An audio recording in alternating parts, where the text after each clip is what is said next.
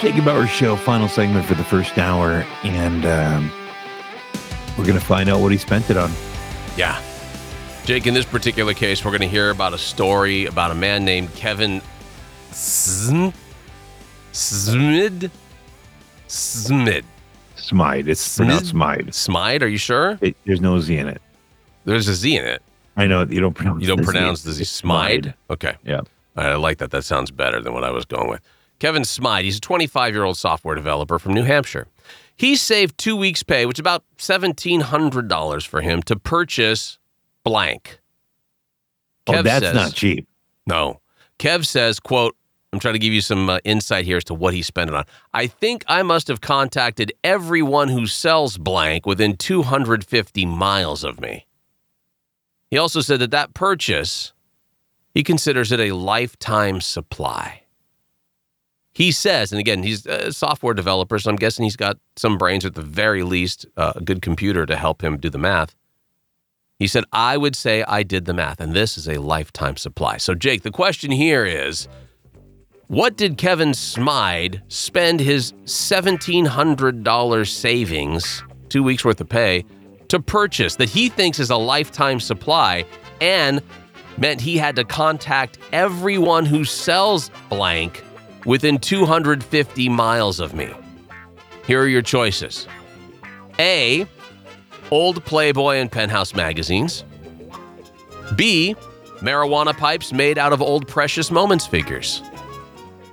C, incandescent light bulbs. Or D, Hostess Twinkies. Hmm. Which one of those four did Kevin purchase with his two weeks of pay that he contacted everyone within 250 miles and considers it a lifetime supply? Playboy and Penthouse magazines? Marijuana pipes made out of precious moments figures? Incandescent light bulbs or Hostess Twinkies? That's light bulbs. You're guessing light bulbs on this one? Judges, we go to you. Is that the correct answer? Yes, Jake. He bought incandescent light bulbs.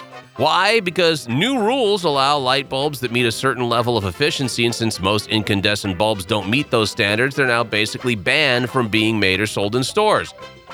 For Smide, he believes that the government is overreaching by effectively taking certain light bulbs off the market, so he decided to save two weeks worth of paychecks and buy every incandescent light bulb within 250 miles of himself.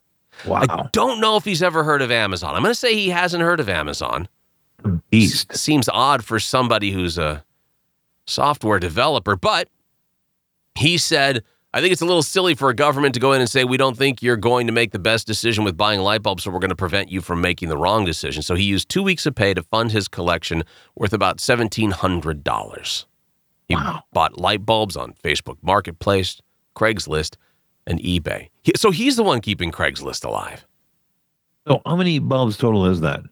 Uh, I don't have an exact number for him, but I can tell you the picture of him with the light bulbs in his house. It's impressive because there's no rhyme or reason to it.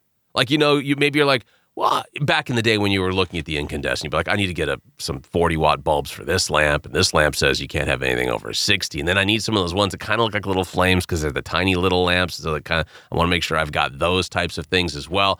Uh, He's got everything. It didn't matter. If it was incandescent within 250 miles, he bought it. And now Impressive. he owns the most light bulbs in a 250 radius, I guess, 250 mile radius of his home in New Hampshire. So good for him. So, what happens if uh, there's a house fire? or if I don't know, in an apocalyptic move at the end of days, the power grid goes down. Then what do you do? Well, right. And he's got a bunch of bulbs that Got mean nothing. of, but you can pop them, you can break them, but he can't really do anything else with them. He probably, if he's got that many bulbs, he probably has a generator. Maybe I would imagine you're probably correct about that, and you know that attached to the, the fallout shelter, and then How do you celebrate the oldest? oh, like this, Bernie Barker, Yeah. Jake. It's never too late to try something new. Here you'll see a picture of the great Bernie Barker.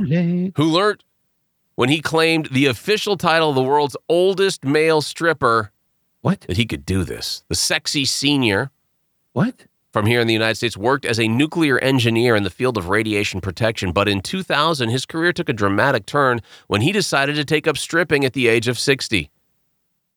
What? There's your flashy gentleman. Bernie Barker. Now, he was inspired to launch his raunchy new career to get in shape after recovering from prostate cancer. Turned out he was a natural at getting his kit off. I don't know what that means. It's a British article, but he claimed his performances drove women wild. Within four years, he'd already won a whopping 42 striptease contests. By 2005, he got a regular gig working at the Hard Rock Cafe in Las Vegas, Nevada.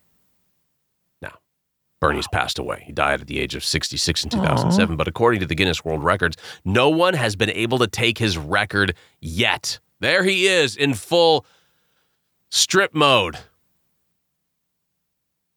with just socks on and apparently uh, enough of a G string to keep money tucked into the G string. Before he died, he got a moment in the spotlight as he had the crowd going crazy during an appearance on America's Got Talent in 2006.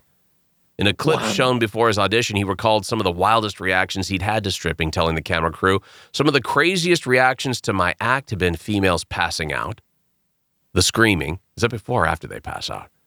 And having them Well, cry. You can't scream when you're passed out. That's a good point. Well, I guess then it would, it would be weird that you would go from passing out then the screaming. You'd have to. I would put it the other reverse order of that, but I get it. You're on camera. You're just letting it roll, and then having them cry at some of my shows. And I've won more contests than anybody.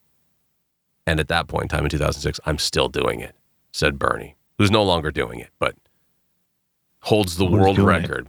Holds the world record for most successful oldest male stripper. We salute you, Bernie. Do we? We do. I mean, I could never do that. You've seen my love handles. I can't do Well, what he okay. did. Let me ask you about Bernie here because I'm looking at the picture of Bernie right now. Oh yeah, which one? The first one or the second one? The full picture in his socks and Um, loafers. Yeah, yeah. Here's the thing. Yeah. Do male strippers normally wear white socks? He, I, I'm guessing the 60 year old male strippers do. Do they? I'm guessing.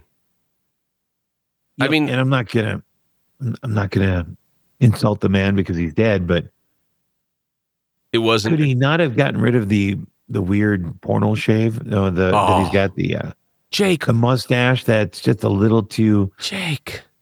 What Women cried. do They they? screamed. They passed they? out. They did, Okay, according to him. So his bushy eyebrows with that thank God you said eyebrows. with, with that uh, that sneerly kind of snickery mustache Right? and his uh, sunken eyes. Right. But look at that look hell. at that hair too. I mean, look at that coiffed of just that bouffant. the bouffanty gray white just heap atop his head. He just looks like he's selling snake oil. Yeah. Well, he and he may have rubbed it on himself because he looked like he was oiled down in that big full size picture Look, there. I've I've spread a few Cobra oils on my body before. Sure, Who hasn't? this just looks Winters a little. Uh. I I just wouldn't trust him with my money. Put it that way. Look, here's the thing. You and I, we don't have to. No, Our, that's true. our wives and girlfriends entrusted him with their money. Wait, what?